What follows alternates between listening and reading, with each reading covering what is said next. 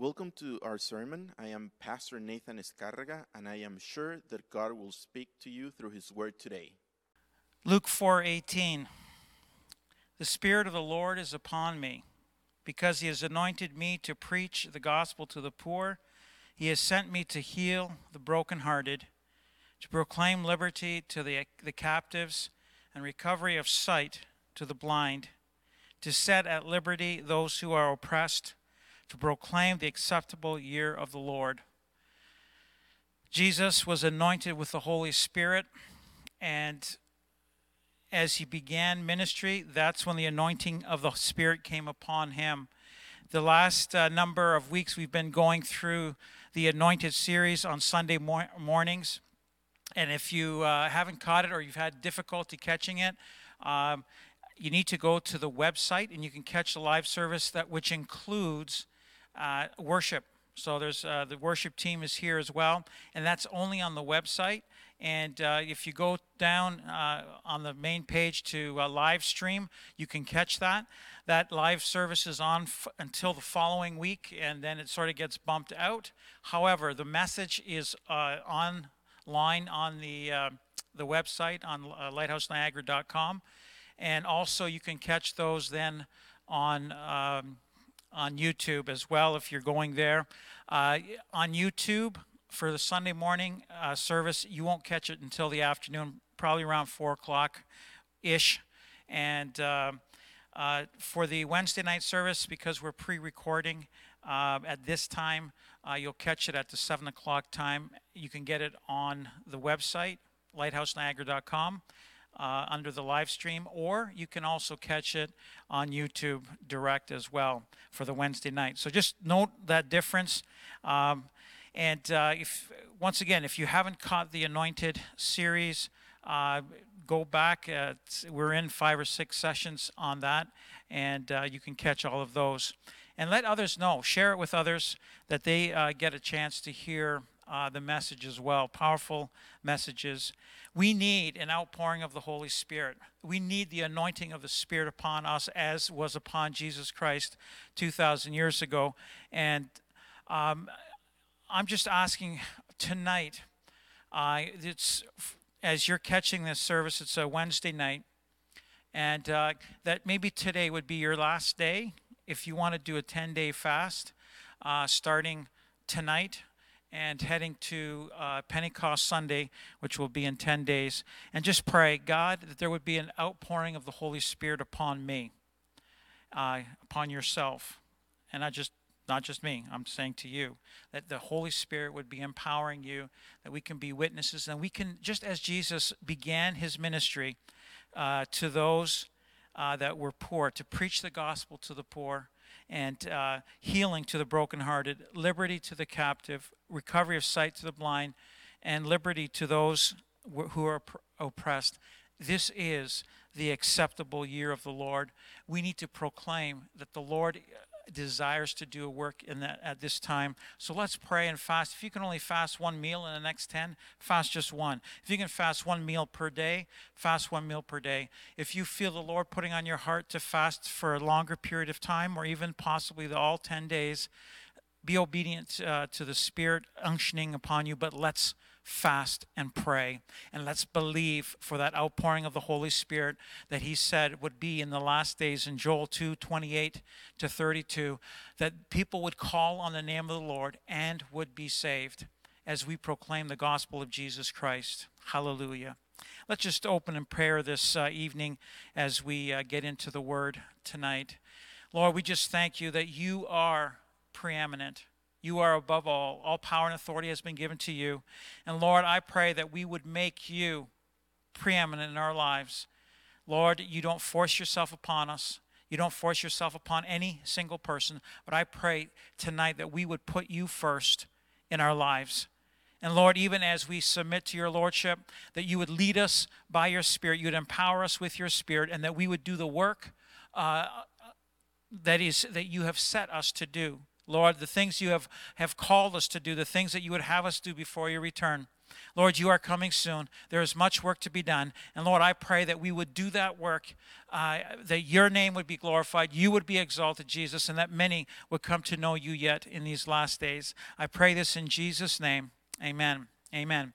If you have your Bibles with you, I want you to turn to Colossians chapter 2 uh, f- from verse 15. We'll be focusing in on this verse uh, throughout. And we'll, uh, there's going to be a lot of passages we'll get to. And I'm not sure how far I'll get, if I'll finish tonight or not. I'll see how it goes. Uh, but just let's read this together Colossians 2, verse 15. It says, Having disarmed principalities and powers, he made a public spectacle of them, tri- triumphing over them in it. Now you might ask, what is he what is this passage passage referring to? This in it, to to triumph over the enemy in it. So what is this in it? So if we can just go back a few verses to, to verse 11, Colossians 2, verse 11, and we'll get an idea. And we've been focusing on this, these uh, uh, verses here for the last number of weeks. Uh, and it's really having about having victory and having fullness of life in so many different areas. And tonight, specifically, to have victory over the enemy, to overcome the enemy. I want you to know tonight uh, you might have this idea that Satan is all powerful and that there's nothing you can do against him.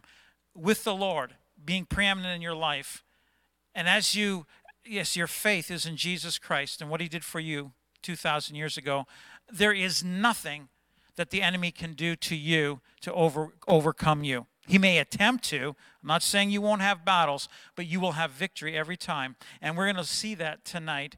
And uh, so, going to from verse 11, Colossians 2, verse 11, it says, In him, in Jesus Christ, you were also circumcised or cut off with a circumcision made without hands by putting off the body of sins of the flesh. So our flesh was cut off or cut or, and crucified, if you would, by the circumcision of Christ, by his cutting off. When was Jesus cut off?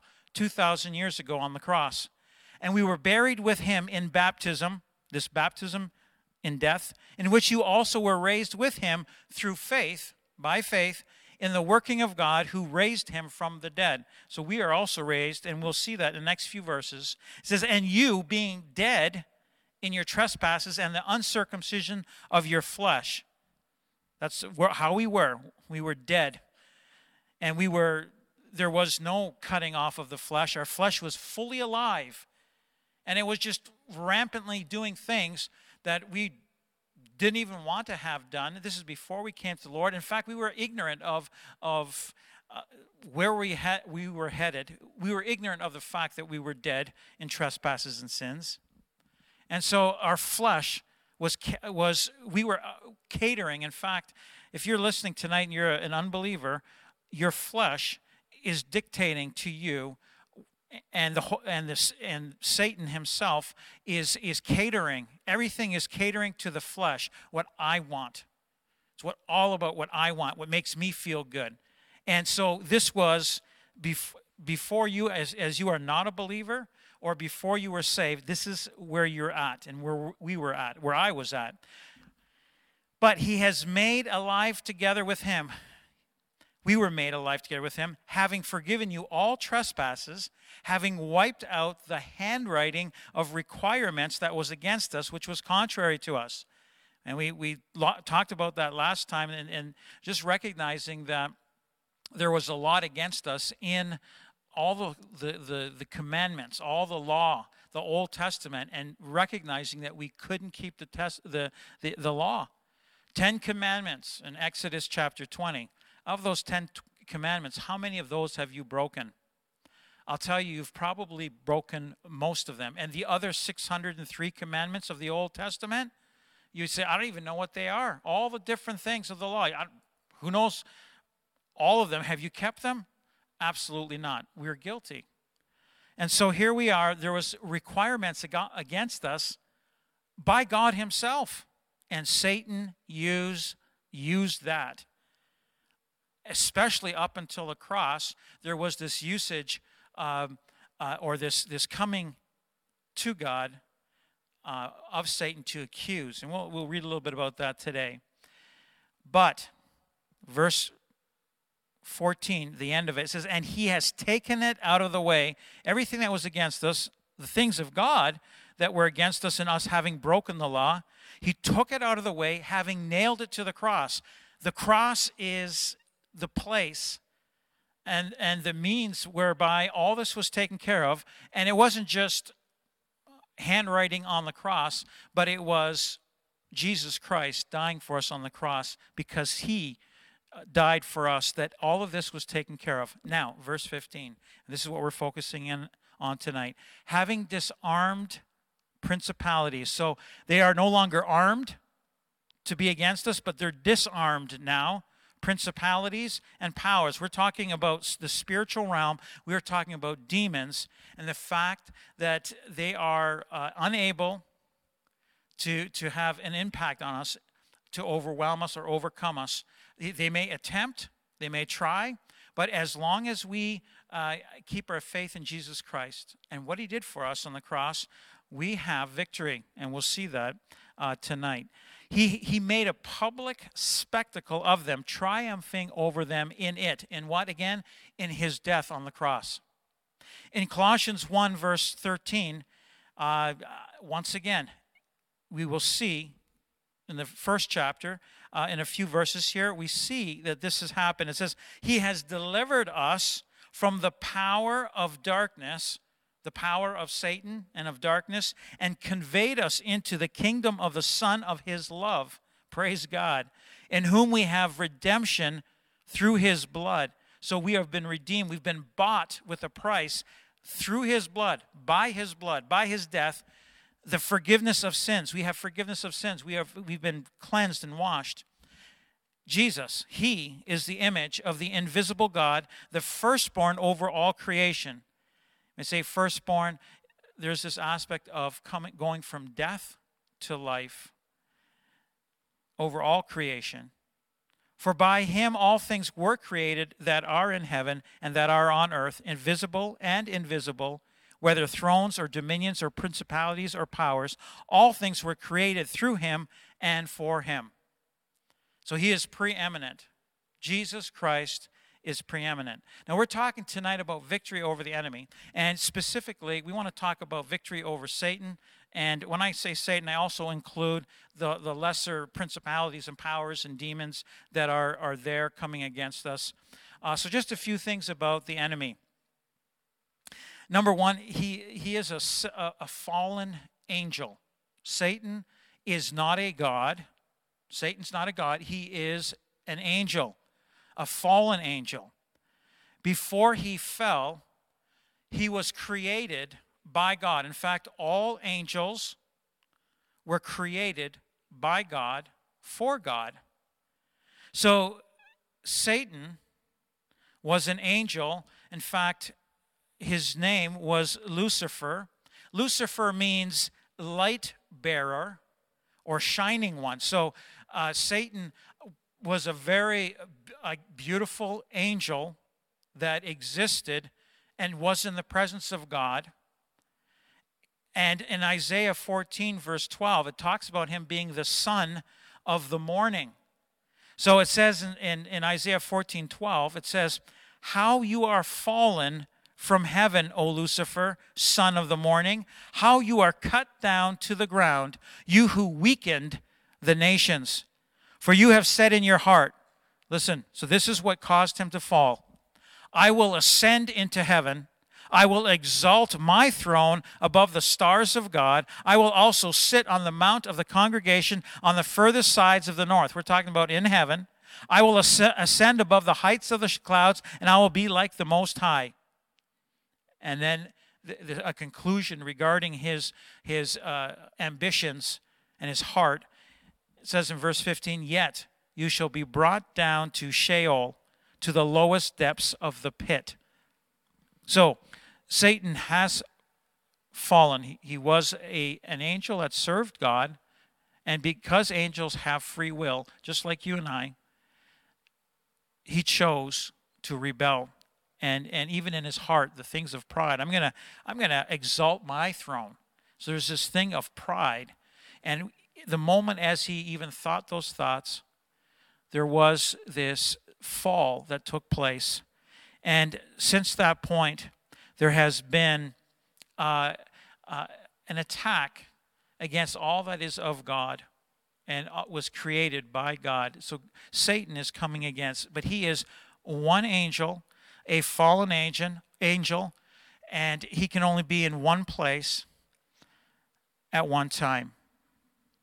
He is not omnipresent. And we see that in Job 1, verse 6, that he's, he can't be everywhere at once. So he is limited and confined to being only in one place at a time. Job 1, verse 6 says, Now there was a day when the sons of God came to present themselves before the Lord, and Satan also came among them. And the Lord said to Satan, From where do you come? So Satan answered the Lord and said, From going to and fro on the earth, and from walking back and forth on it. So it wasn't like he could be everywhere or anywhere at one time, but he's confined to just one, uh, one space uh, at a time, one place at a time. Now it's interesting if you read in Job chapter 41, there's a description of a, of a, a dragon in that chapter. Uh, Job 41, this dragon that is described as being Leviathan. A lot of times people say Leviathan, well, it was some kind of creature that lived or whatever that was on the face of this earth. But it's interesting that the very last verse, like we, we have Job beginning with God and Satan coming into his presence, and we have the end of this book, and we have Satan being described at its its well the last verse in Job 41 it says he beholds every high thing just like in Luke or Isaiah 14 where it says I will exalt my throne above the stars of, of, of God so he, he's, there's this thing of beholding every high thing and saying, ah, that's where I'm going to be. And it says in the last verse, it says here, or verse 34, Job 41 34, it says, He is king over all the children of pride. He is king over all the children of pride.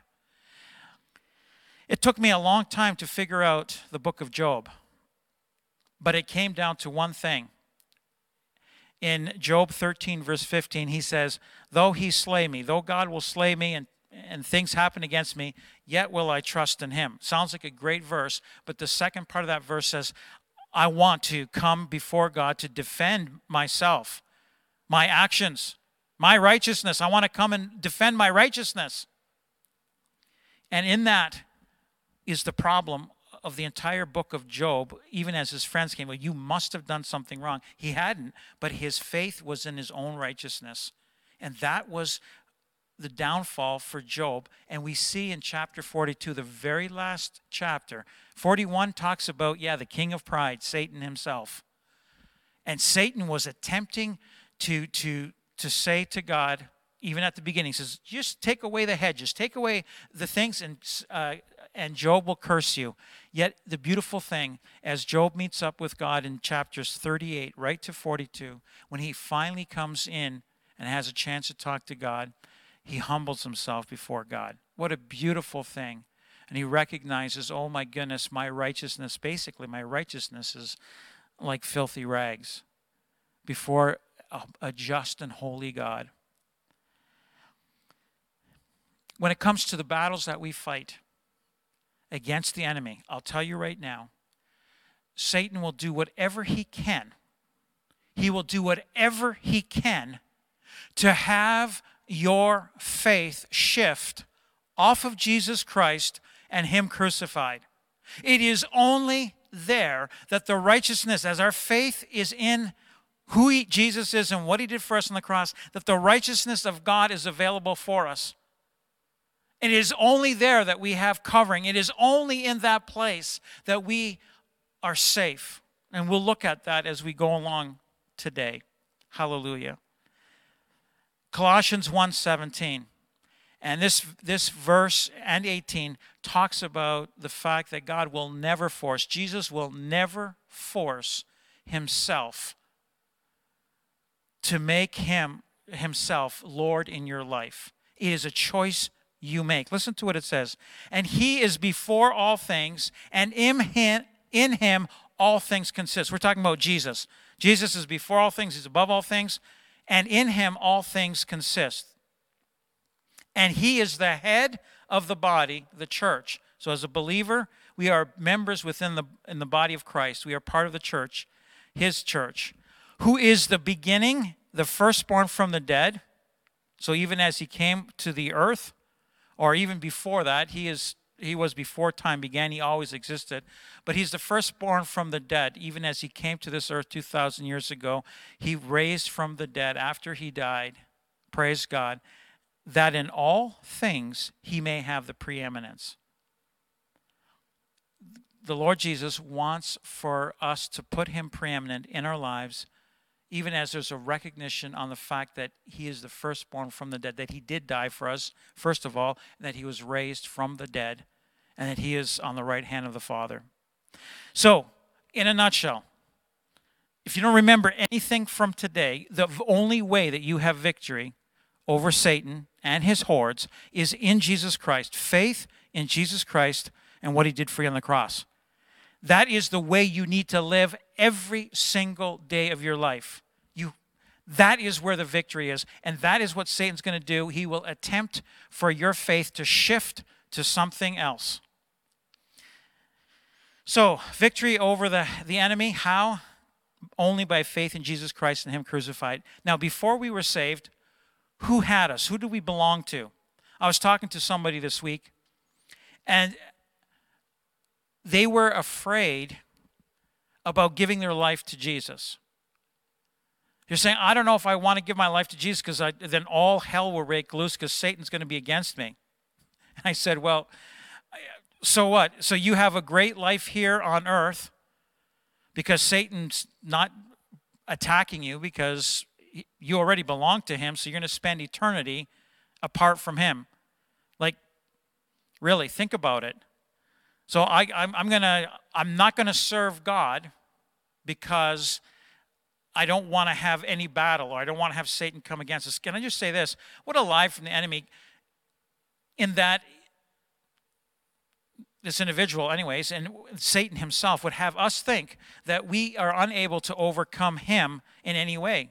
And yet the Lord is saying that we can have victory over Satan each and every single time that he may come against us simply by our, where our faith is is in and who it is in and what that individual or that being uh, our Lord and Savior Jesus Christ did for us 2,000 years ago on the cross as he died for us. So, who had us before we were saved? Ephesians 2, verse 1 says, And you he made alive who were dead in trespasses and sins.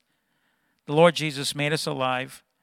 The Father made us alive because we were dead in trespasses and sins, in which you once walked according to the course of this world, according, according to the prince of the power of the air. Who is the prince of the power of the air? That's Satan. So we walked according to the, the way this world walks, according to the prince of the power of the air, the spirit who now works in the sons of disobedience. So Satan had has you, is influencing you, is is working in you as sons of disobedience. And you might say, sons of dis- disobedient to who? To God. What was your attitude, or what is your attitude towards God, or was towards God before you got saved? Po- probably it was, uh, at best, I, I didn't even think about him. So there's a total lack of acknowledgement, which is, Satan says, perfect. Don't want you to acknowledge God. I don't want you to believe that God even exists. In fact, I don't even want you to believe that I exist. Just continue to believe the lie.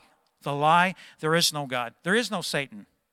There is no life after death. So there's a thing of ignorance.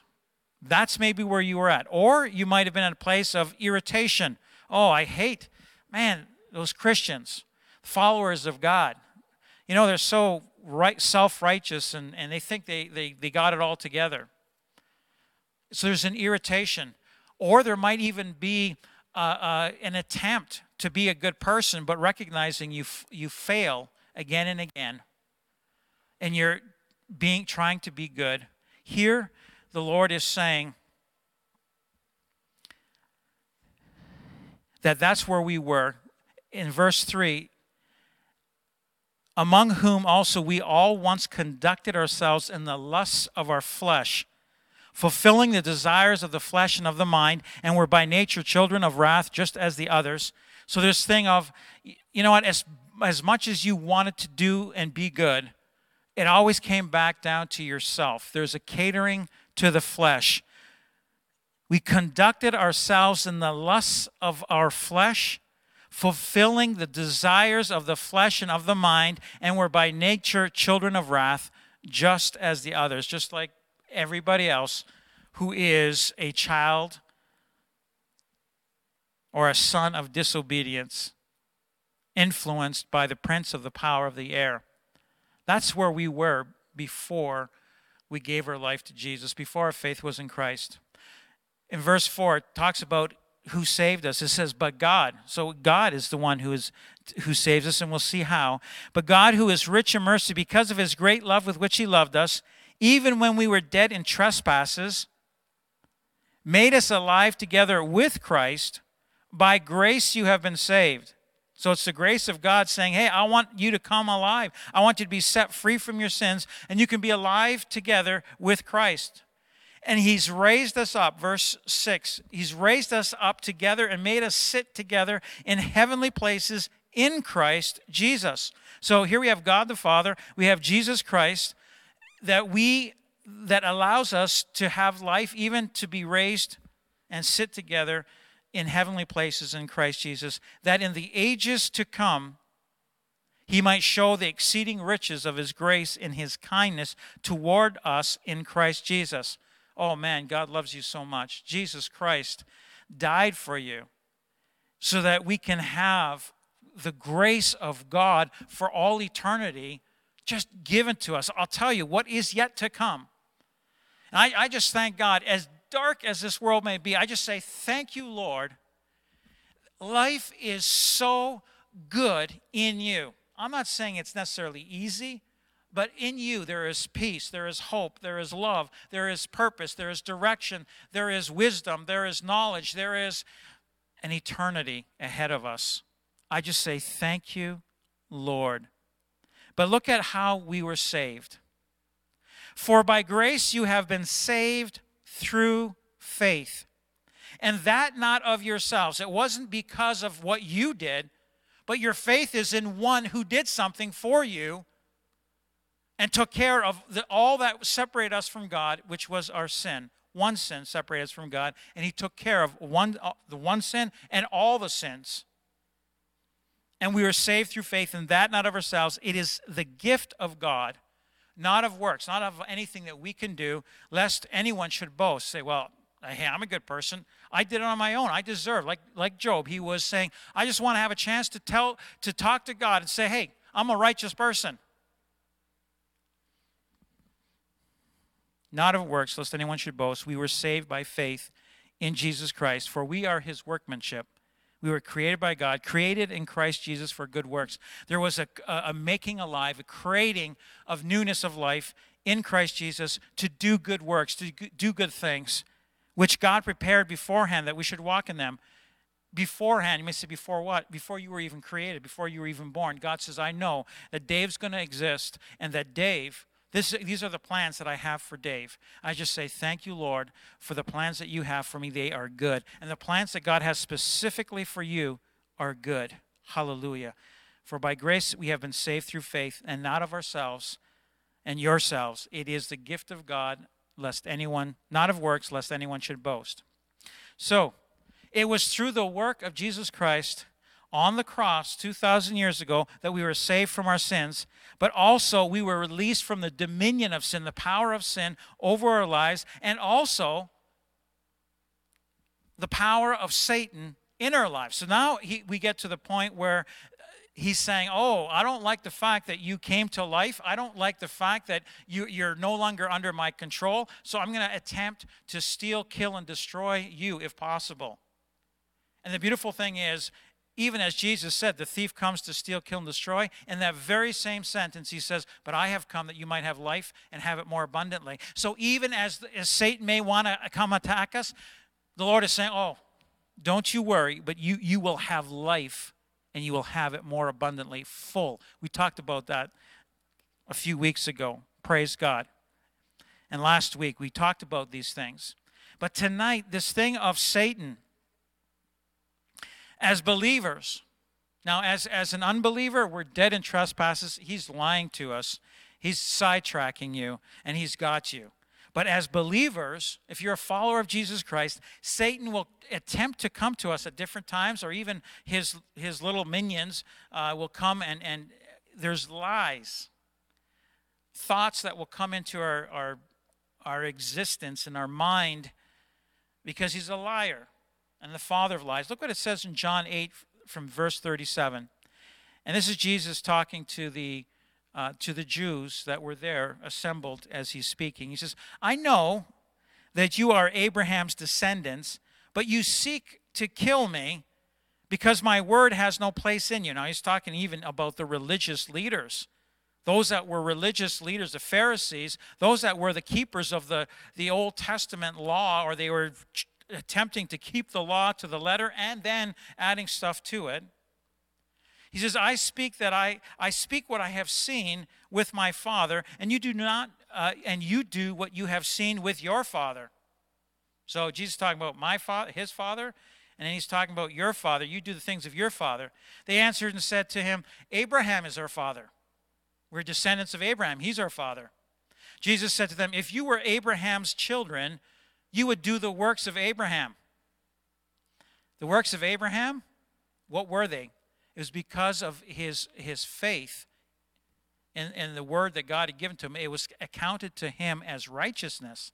Those were his works. They were works of faith. And so here he's, he's saying, But you now seek to kill me, a man who has told you the truth which I heard from God. Abraham did, did not do this. You do the deeds of your father. Then they said to him, we, we were not born of fornication. We have one father, God. Jesus said to them, If God were your father, you would love me, for I proceeded forth and came from God, nor, nor have I come of myself, but he sent me. Why do you not understand my speech? Why? He, so he answers the question himself. He says, Because you are not able to listen to my word. You are of, now listen, this is where the unbeliever or the religious person is. You are of your father, the devil and the desires of your father you want to do. He was a murderer from the beginning and does not stand in the truth because there is no truth in him. We're talking now about Satan and that they're children of Satan. If you're if you don't have God, here's your father is Satan. When he speaks a lie, he speaks from his own resources, for he is a liar and the father of it. And so I, I want you to know tonight, as believers, Satan may come to you, and he is the father of lies. And what he does, he lies to us. He would lie to us that we would not listen to him or we'd not hear or grab a hold of those lies. He's a liar. But because I tell the truth, you do not believe me. Which of you convicts me of sin? And if I tell the truth, why do you not believe me? He who is of God hears God's words. Therefore, you do not hear because you are not of God. Tonight, that you would hear the word of God. I'm, there's many passages that I'll be referring to. You need to grab a hold of the word of God, not of the things of the enemy. The enemy comes and he lies. He comes to intimidate. In 1 Peter 5, verse 8, it says, Be sober, so be aware when you're not sober, you're not aware of what's going on around you, or your thinking is inhibited. Be sober, be clear headed, be vigilant, watchful, because your adversary, the devil, walks about like a roaring lion, seeking whom he may devour. So he's there, he's, he wants to intimidate. And listen how what it says here. It says, resist him. How? Steadfast in the faith and we're going to recognize how important faith is tonight. the way you resist Satan is steadfast in the faith. Faith in what? Faith in Jesus Christ and Him crucified. These two things together. Not just knowing about Jesus Christ, not just knowing that He died for you, but believing, yes, that's where my, my faith needs to be for victory. Daily, daily. Jesus Christ and Him crucified. Verse 9 again resist him, Satan. Resist Satan steadfast, steady in the faith. Faith, don't let go, knowing that the same sufferings are experienced by your brotherhood in the world. In other words, yep, Satan is coming against others at different points, and they are experiencing this, these attacks, this intimidation by the enemy. But may the God of all grace, who called us to his ex- eternal glory by Christ Jesus, after you have suffered a while, that you would be perfected, established, strengthened, and settled. He wants to perfect, establish, strengthen, and settle you. Praise God. To be steadfast in the faith of who Jesus is and what he did for us. The one thing that Satan wants to do is he wants for you to have your faith go off, go off track, because that is what protects us from his attacks. Ephesians 6, verse 16. Above all, taking the shield of faith. Now, when it comes to all the armor that we may be having, and, and we'll read a little bit more on that, all the armor, it says, above all, above all the armor that you have, take the shield of faith with which you will be able to quench all the fiery darts of the wicked one, of Satan.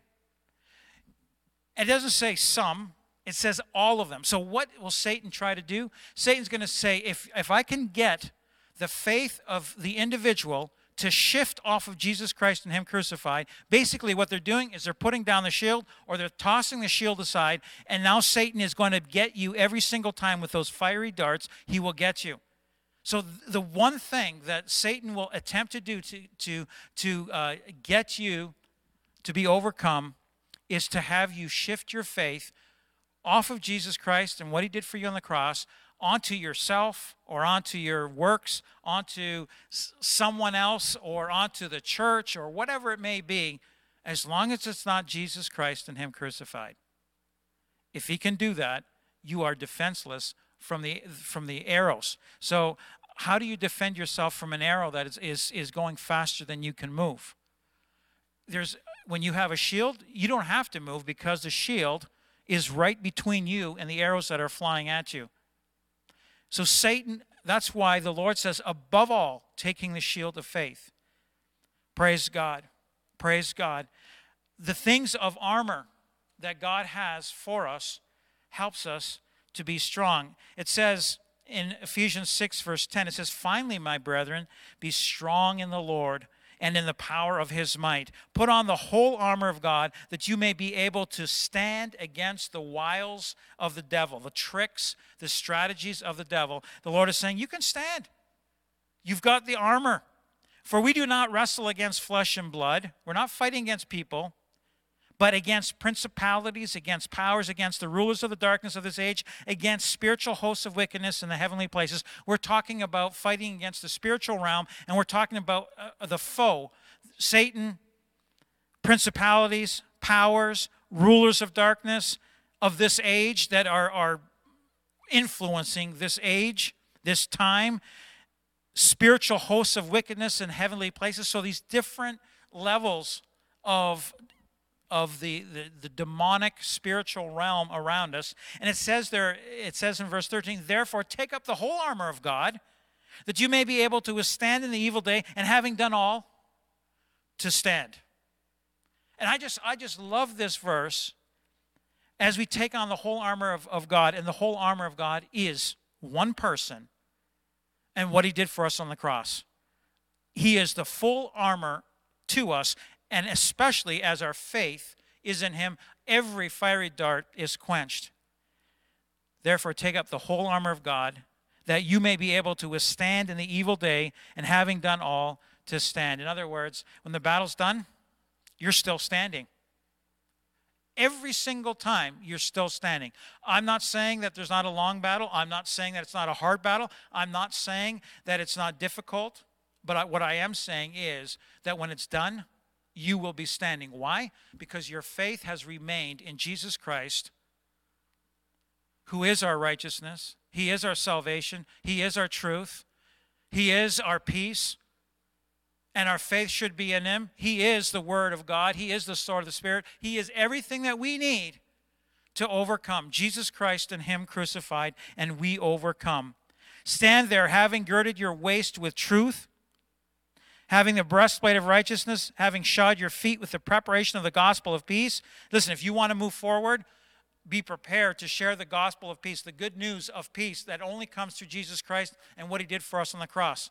That you would be prepared to declare that at any point and you will move forward. Praise God. Above all, taking the shield of faith with which you will be able to quench all the fiery darts of the wicked one, and take the helmet of salvation and the sword of the Spirit, which is the word of God, praying always with all prayer and supplication in the Spirit being watchful to this end and with all perseverance and supplication for all the saints. And we're gonna we'll get a little bit more into to this as we go along. Praise God. To remain strong. Listen, battle sometimes makes us tired. We get tired. When you're, you know what, I can remember in grade 9 and 10, um, one of the things that we did in phys ed, one of the, I, it might, I think it might have been grade 10, we are uh, we are wrestling. We we well we took wrestling as one of the units of study. So we were doing this Roman Greco wrestling. And so you you'd start off in the middle of the of the of the mats, and so you'd have one person on the bottom, sort of on all fours, and the other person on top, and so there was this thing of wrestling. Now, and actually now as I think back, it was it was grade ten and I can remember wrestling against this guy who was probably uh, a good five or six inches shorter than I, but he was part of the wrestling team. And I could remember I was stronger than him, but he was was definitely had strategies that I, I was unaware of and, and didn't have the experience. So even though I had more weight on him, even though I had more strength on him, this guy was able to, like, I really, I'll tell you, it was hard to wrestle against this individual. Now, I'm just saying to you, when it comes to Satan, the Lord is saying, listen, may be hard, but you will win every single time. You will win every single time. And so when it comes to remaining strong, we're going to we're going to look at some things that that we can do to remain strong, but the main thing is is where your faith is at. So let's go to Colossians 1, verse 19. And this is key. This is key to you winning every single time. It is in your faith and who your faith is in and what that what Jesus did for us on the cross. That is where it's at. So Colossians 1 verse 19. It says for it pleased the Father that in him in Jesus all the fullness should dwell. Fullness of of everything, of life. And by him, Jesus, to reconcile all things to himself. So that reconciliation is to be to have relationship, right relationship with with God. And it's by him through Jesus, whether things on earth or things in heaven, having made peace. How do we have that peace or reconciliation? Listen, verse 20, right at the end, through the blood of his cross. Let me read verse 20 again. And by him, through Jesus Christ, to reconcile all things to himself by him, Jesus, whether things on earth or things in heaven, having made peace through the blood of his cross. There it is. And, and then he expands on it he says in verse 21 And you who once were alienated and enemies in your mind by wicked works, yet now he has reconciled. How? In the body of his flesh through death, to present you and me holy and blameless and above reproach in his sight. We are in perfect standing before God. Why? Because of who He is and what He did for us on the cross. The fact that He died, His blood was shed for us, and He died for us. And so we have now right standing with God. 23 is the key to continuing on to remain strong. He says, if, if indeed you continue in the faith, grounded and steadfast, and are not moved from the hope of the gospel, this good news which you heard, which was preached to every creature under heaven, of which I, Paul, became a minister. That we would not shift our faith to anything else, because the moment you shift your faith, I'll tell you, is a moment that you will become will be overcome. Your shield goes down, the darts are coming at you, you are totally exposed, and it's like, okay, I'm going to try, like, only in, in Hollywood can you take out arrows with a sword or with a lightsaber. Are you kidding me? Like, yeah, that's, that's Hollywood. A shield of faith. That's a reality when it comes to Satan and the darts that he might shoot your way, the fiery darts he may shoot your way. Every single one of them quenched. All of them. By faith in Jesus Christ and Him crucified. Now, along with your faith, eh, there's a help to your faith as, as well. And this is, this is the Holy Spirit. And, and um, the Holy Spirit works through where your faith is at. If your faith is somewhere else, you basically hinder the Holy Spirit. You grieve the Holy Spirit. You, you hamstring the Holy Spirit. You're basically saying, No, Holy Spirit, I don't need you because my faith is over here.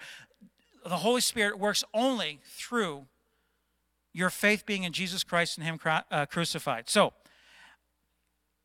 in Acts 1, verse 8, Jesus said, You shall receive power when the Holy Spirit has come upon you, and you shall be witnesses to me in Jerusalem and all Judea and Samaria to the end of the earth. Now, we talked about this a few weeks back the fact that, that we can have, we do have, the moment we get saved, we have a earnest or portion of the Spirit that comes in into us, a portion of the Holy Spirit. Jesus had the Spirit without measure. And you say, well, can there be a portion? Go back a few weeks and listen, uh, listen to the message. The message is, yes, you can have a portion, but when you get baptized in the Holy Spirit, you have the fullness of the Spirit without measure. And it does have to do with, with surrender of yourself to Jesus to allow Him to baptize you in the Holy Spirit. Jesus is the one that baptizes in the Holy Spirit. The promise of the Father, the Holy Spirit, without measure, is for you. And Jesus is the one that baptizes you in the Holy Spirit. And this is what we're fasting about starting tomorrow. So, tonight, last meal, or if you're going to fast those 10 days, fill me with your Holy Spirit. Not to say you even have to fast, but you're saying, man, I need your Spirit at this time the fullness of your Holy Spirit. You shall receive power when the Holy Spirit has come upon you, and you shall be witnesses to me in, in Jerusalem and all Judea and Samaria and to the end of the earth. Now, I just want to say this about the baptism in the Holy Spirit. If there's anything that Satan hates, it is the baptism in the Holy Spirit. The last thing he wants is for you to be moving and operating in the power of the Holy Spirit, just like Jesus was when he began his ministry as he was anointed the anointing always started with the, the priests when they were anointed with oil and this is representative of the Holy Spirit, it was always at the beginning of their ministry. If you want to do a powerful work in these last days, that you would be anointed, that we would be anointed in the power of the Holy Spirit to do the work, just like Jesus. Now, we can do ministry without the anointing of the Holy Spirit, the fullness of the Holy Spirit, but there is something at another level when this, the Spirit is able to operate without measure as we totally surrender to Jesus to baptize us and as we ask the Father, I want this Holy Spirit, that your promise to me. Satan hates this. I don't want you just to have defense against Satan. I want you to be moving in victory, in fact, moving forward and moving against Satan. We need to do that in these last days. There is a work that needs to be done, not in our own strength, not in our own power, but in the power of the Holy Spirit. And this is where we can move forward in the power of the Holy Spirit. Satan hates when we are baptized in the Holy Spirit, immersed in the Holy Spirit, and moving forward in the power of the Holy Spirit. In Acts 2, verse 4, and you might say, How do I know I've been baptized in the Holy Spirit? It says in Acts 2 4, it says, And they were all filled with the Holy Spirit and began to speak with other tongues as the Spirit gave them utterance. To speak with other tongues, to speak in other languages. You might say, Oh, man, really? Just a few things about speaking in tongues on a regular basis, okay? And this is the very first thing. This is just one thing of many that the Holy Spirit, the baptism of the Holy Spirit, gives us and I, I've said this many, many times.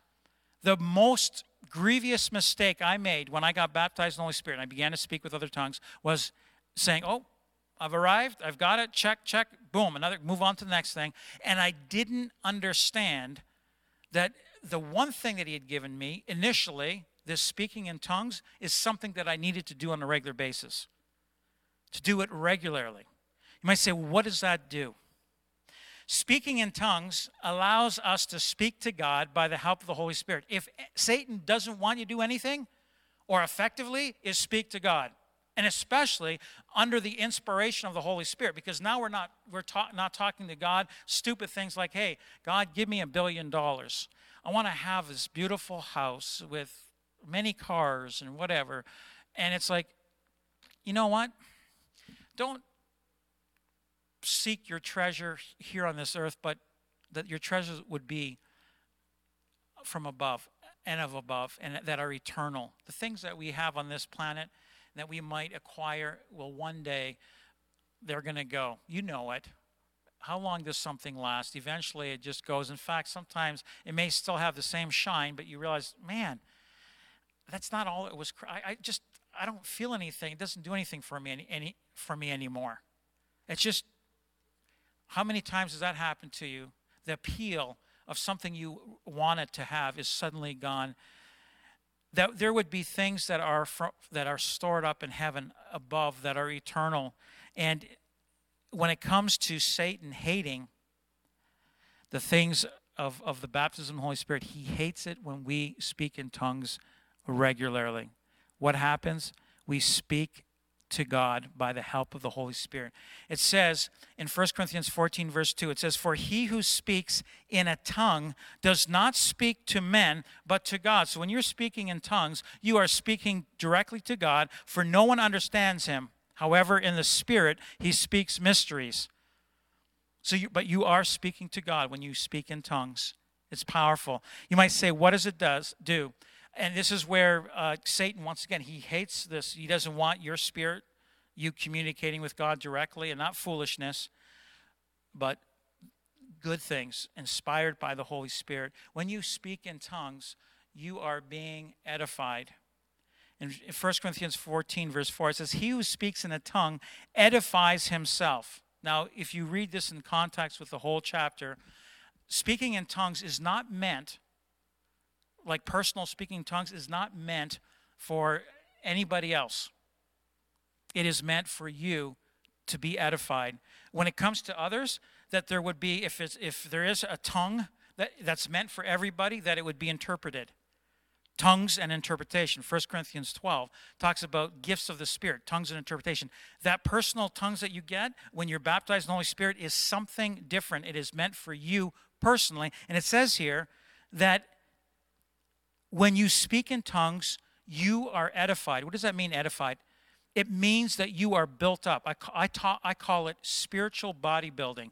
The last thing is that Satan wants, and he knows, is that when you speak in tongues regularly, not in church, but on your own, when you're on your own, you're going to work, when you're in the shower, when you're on a walk or whatever, in, in a quiet place, you, you're praying in the Spirit, you are being you're doing spiritual bodybuilding, and the last thing Satan wants is your spirit to be strong. That's why he doesn't. That's why he doesn't like the baptism in the Holy Spirit, because he doesn't want people to be strong, their spirit to be strong.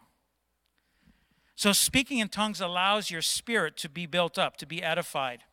I like what Paul says in, in at the beginning of verse 5. He says, I wish you all spoke with tongues. This is, I wish you were all baptized in the Holy Spirit. You all spoke, spoke with tongues. He goes on to say, but in a church setting, I would want for you to prophesy so that everybody's edified. But on your own, when you're on your own, for goodness sake, that you would speak in tongues because you are being built up. Not only that, in that same chapter, speaking in tongues allows for your spirit to be refreshed and rested up. In 1 Corinthians 14, verse 18, it says, I thank my God, I speak with tongues more than you all. This is what Paul is saying.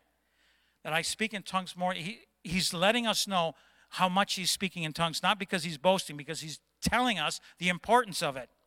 Yet in the church, I would rather speak five words with my understanding that I may teach others also than 10,000 words in a tongue. I already explained that. Speaking in tongues is for you personally to be edified. And, and the, the heart of God is that we would all speak in tongues, that our spirit would be allowed to speak to God by the unctioning of the Holy Spirit.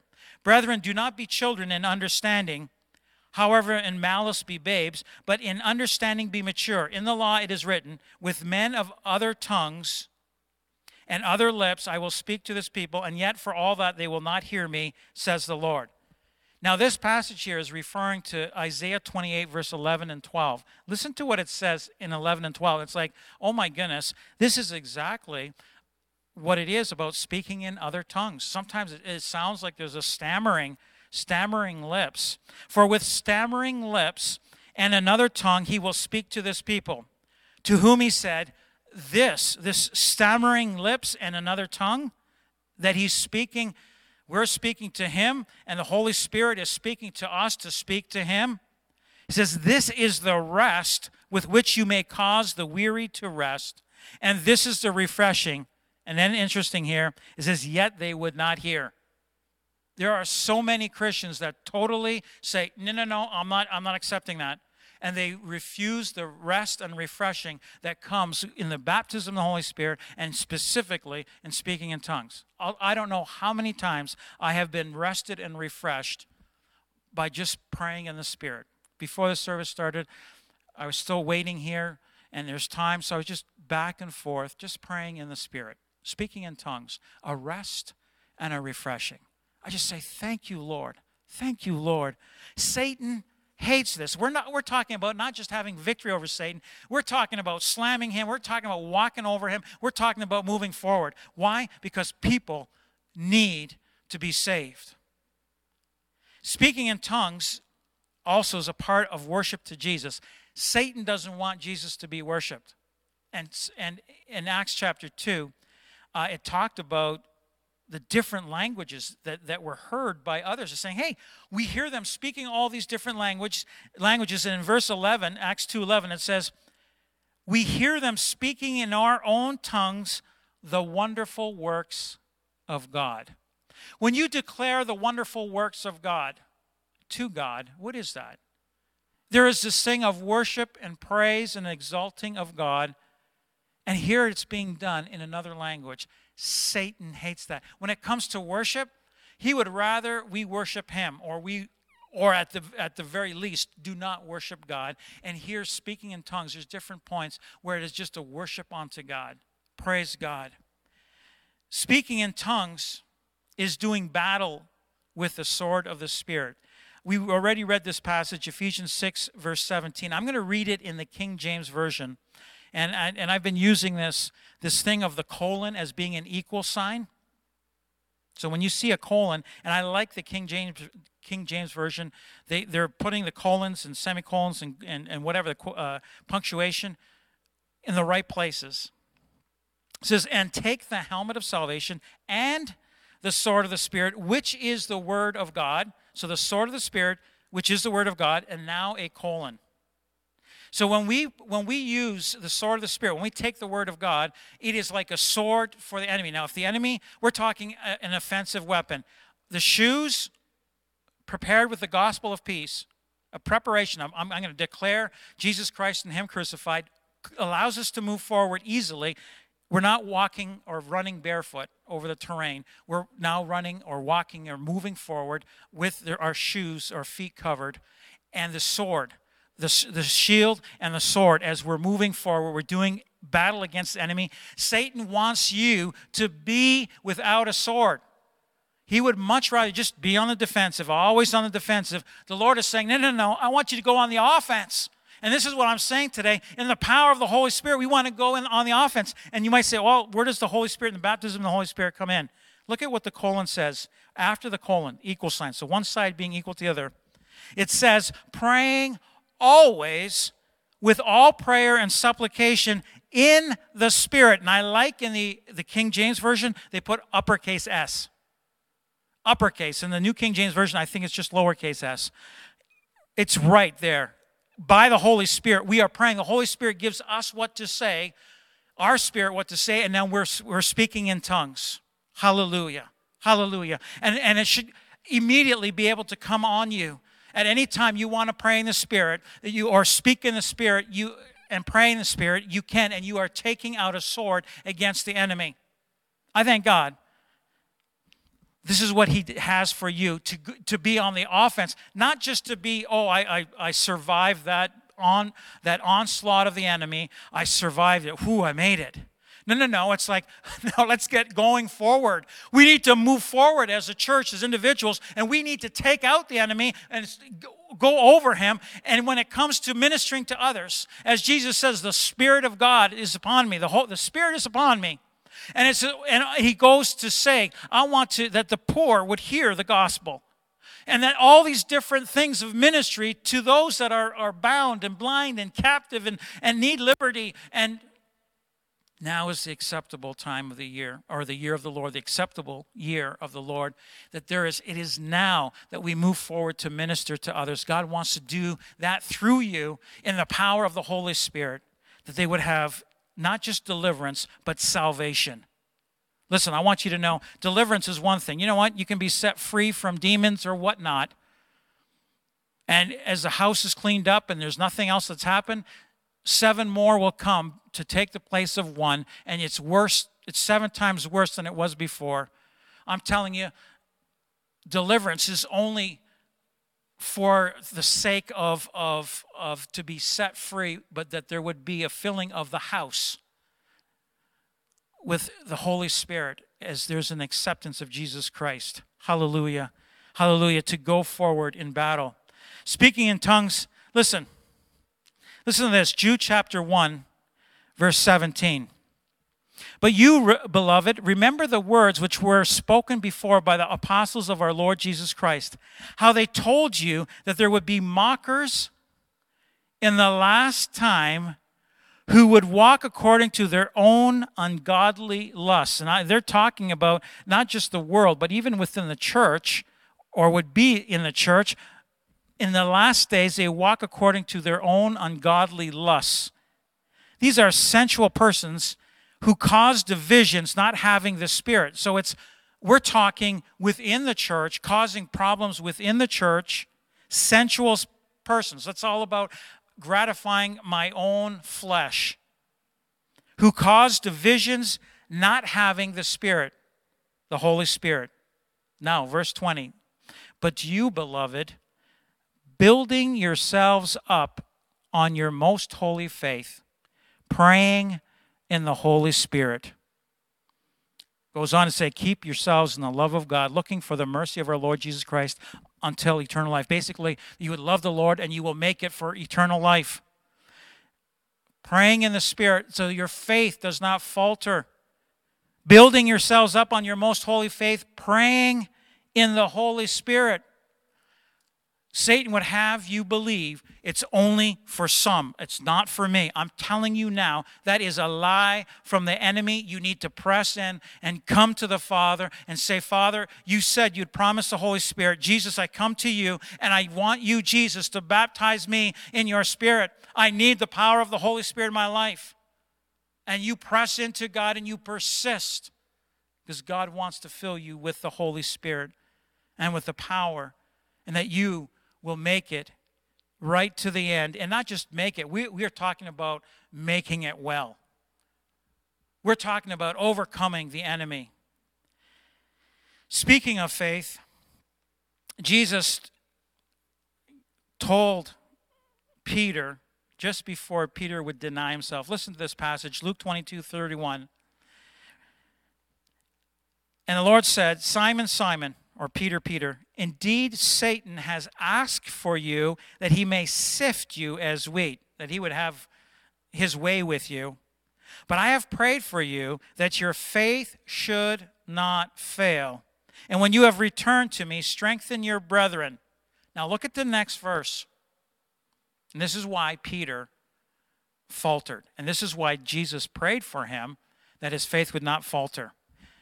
But he said to him, Lord, I'm ready to go with you both to prison and to death. And a few minutes later, a few hours later, he would have denied Jesus three times. Three times he denied Jesus that he even knew him. And yet, just a few hours before, he's saying, No, no, no, Lord, I'm, able, I'm able to. Listen, it's not about what your enthusiasm is, it's not about your determination, it's not about your zeal, because it is not enough. It is about the power of the Holy Spirit in your life and also where your faith is at. If your faith is in your own self, your own whatever, and it's about where you are at with yourself, your faith in yourself, you will fail. Peter's faith was in himself. He says, I'm ready to go with you, Lord to prison or to death. I'm willing, I'm ready. I'm depending on myself. And Jesus said to Peter, I tell you, Peter, the rooster shall not crow this day before you will deny three times that you know me. Jesus was praying for Peter's faith. We recognize that, that Peter came around the prayer of faith of, of our Lord Jesus Christ, even for us his prayer is for our faith, that it would not falter, above all, taking the shield of faith. To his disciples and overcoming, he says, Luke 9 23 says, Then he said to them, If anyone come after me, let him deny himself and take up his cross daily and follow me. Deny yourself, your own effort, your own zeal, your own enthusiasm, your own disciplines. Take up his cross daily and follow me. That the cross of Christ would be where we're at. It's my cross too. I that's where I'm at, where Jesus died on the cross. That's where I'm at daily. Jesus Christ and Him crucified by faith, and I'm going to follow you, Jesus. It's only there, taking up the cross, that we can follow Jesus as we deny ourselves. Deny ourselves, take up the cross daily, and follow Him. For whoever desires to save his life, if you want to do it on your own, will lose it.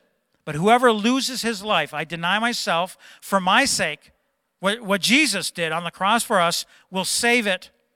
For what profit is it to a man if he gains the whole world and is himself destroyed or lost? For whoever is ashamed of me and my words, of him the Son of Man will be ashamed when he comes in his own glory and in his own Father's and of the, the holy angels. Listen.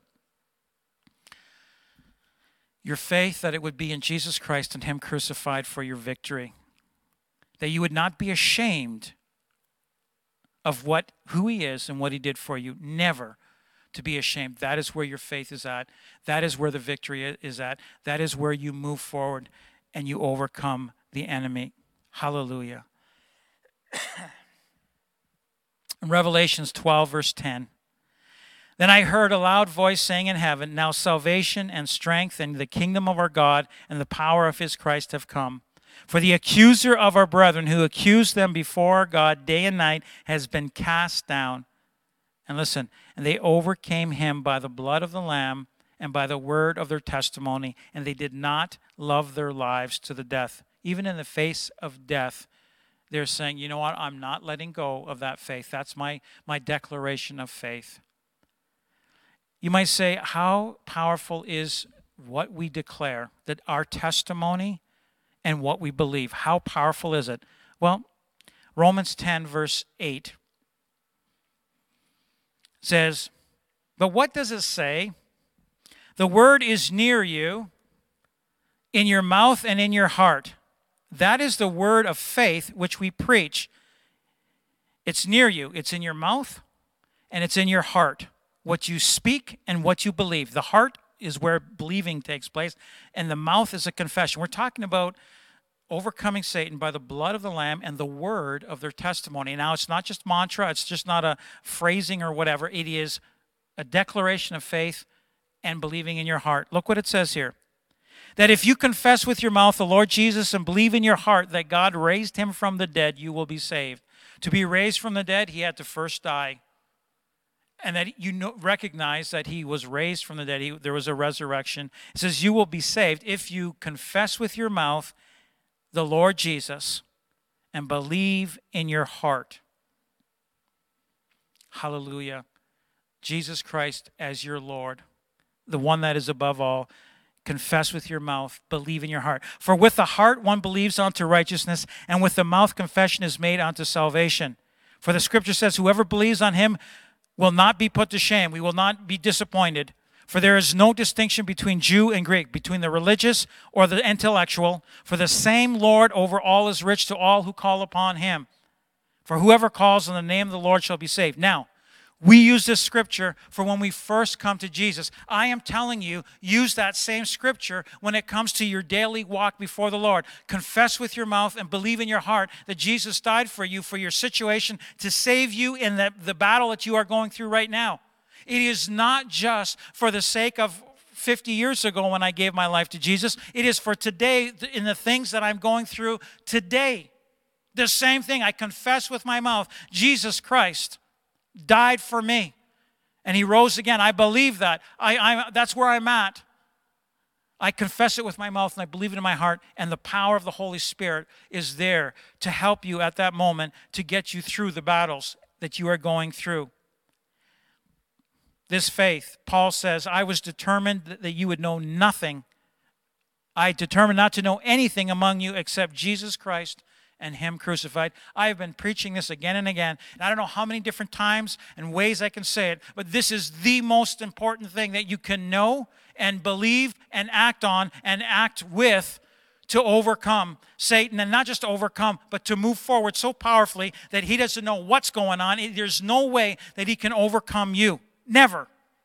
He, he'll attempt to, He'll try to intimidate, but you will walk over him because you are not walking in your own strength. Now you are walking in the power of God Almighty. Hallelujah. When I came to you in weakness and fear and in much trembling, and my speech and my preaching was not with persuasive words of human wisdom, but in a demonstration of the Spirit and of power, that your faith should not be in the wisdom of man, your own wisdom and the, yourself or other man, but in the power of God our faith in the power of God. What power? 1 Corinthians 1, verse 17 says, For Christ did not send me to baptize, but to preach the gospel. Jesus Christ and Him crucified, the cross of Christ. To preach the gospel, not with wisdom of words, lest the cross of Christ should be made of no effect. So He didn't want there to be distraction from the cross of Christ. For the message of the cross is foolishness to those who are perishing, but to us who are being saved, not just who were saved, but being saved, it is the power of God. So I say, I declare, I was saved by the blood of the Lamb, Jesus Christ, who died for me on the cross. I am being saved by the blood of the Lamb the one who died for me on the cross 2,000 years ago, and I will be saved by the blood of the Lamb that was shed for me 2,000 years ago. Past, present, and future, I will overcome because of Jesus Christ and Him crucified. It says in verse 24, 1 Corinthians 1 24, but we preach Christ crucified to the Jews, a stumbling block, and to the Greeks, foolishness. But to those who are called, both Jews and Greeks, whether you were religious or whether you're an intellectual, as you have grabbed a hold of Jesus Christ and Him crucified, Christ, the power of God and the wisdom of God. Listen, the power of God. It says here, because the foolishness of God is wiser than men, and the weakness of God is stronger than man, and has already overcome Satan 2,000 years ago. There's a lot more that I can say here, and um, I just want to close with this. I think I might uh, just share a little bit on this other part that I'm passing over, but I just want to say this. When it comes to disarming principalities and powers, it already took place 2,000 years ago on the cross. We started off with Colossians 2, verse 15. Having disarmed principalities and powers, he made a public spectacle of them, triumphing over them in it, in his death on a cross, in his blood that was shed for us, his body broken, his blood shed for us, and he made a public spectacle of the enemy. The, the victory and the, the, the boldness of moving forward is for us now. As we just grab a hold and we move forward by faith in Jesus Christ and Him crucified and the power of the Holy Spirit. Knowing that we are in right standing before God. I am not ashamed of the gospel of Christ, for it is the power of God to salvation for everyone who believes, for the Jew first and also for the Greek, the religious person, if you're religious, Jesus saying, I died for you. If you're an intellectual, you got it all figured out. Jesus saying, I died for you, and I'm offering you life. For in it, in the gospel of Jesus Christ, the righteousness of God is revealed from faith to faith, as it is written, the just shall live by faith. We live in right standing with God only through the gospel of Jesus Christ as your faith is there. Tonight, if you don't know Jesus, or maybe your faith has been somewhere else, my prayer is that your faith will go back or go on to Jesus and what he did for you on the cross 2,000 years ago. I can't you say, Lord Jesus, I have sinned. You can pray it. Jesus, I have sinned. And I recognize my life. Oh my goodness, my life is messed up. But you died for me so I can have victory. I believe that or I'm grabbing a hold of it for the first time. Jesus, come into my life. Fill me with your spirit, man. I want to move forward in the life, the, the grace and the mercy and the right standing with God. I want to, I want to be in all, for all eternity with you, God. It's there for you as you believe, as you confess with your mouth, confess with your mouth, and believe it in your heart.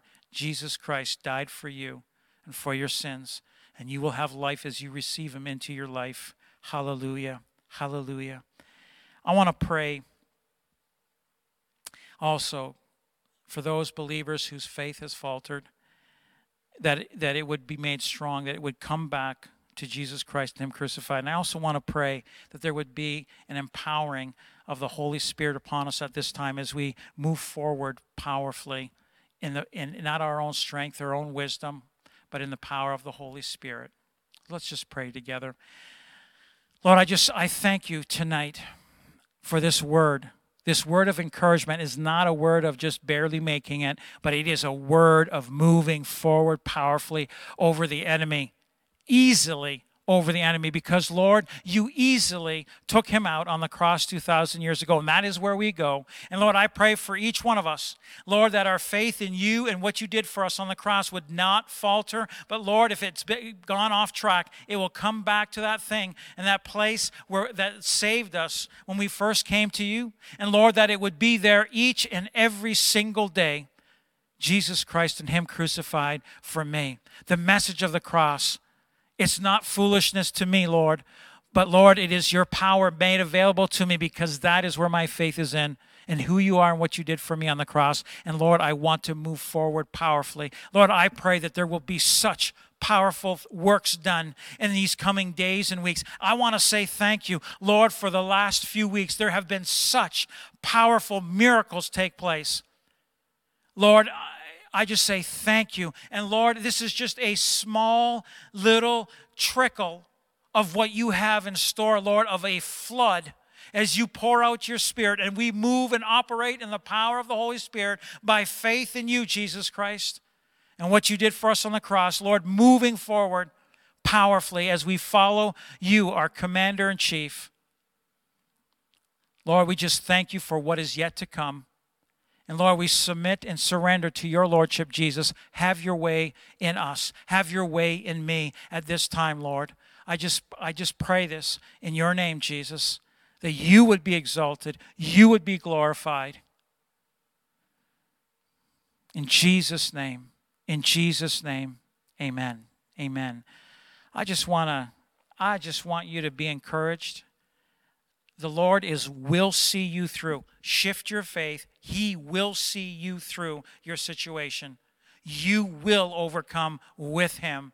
Be encouraged, my dear brother and sister, and recognize the tremendous love of God for you and the power that is available to you as your faith is in Jesus Christ and him crucified and as the Holy Spirit is free then to move in and through you because of your faith. Praise God. God bless you. Have a great night and a great week. I look forward to seeing you soon and uh, miss you all.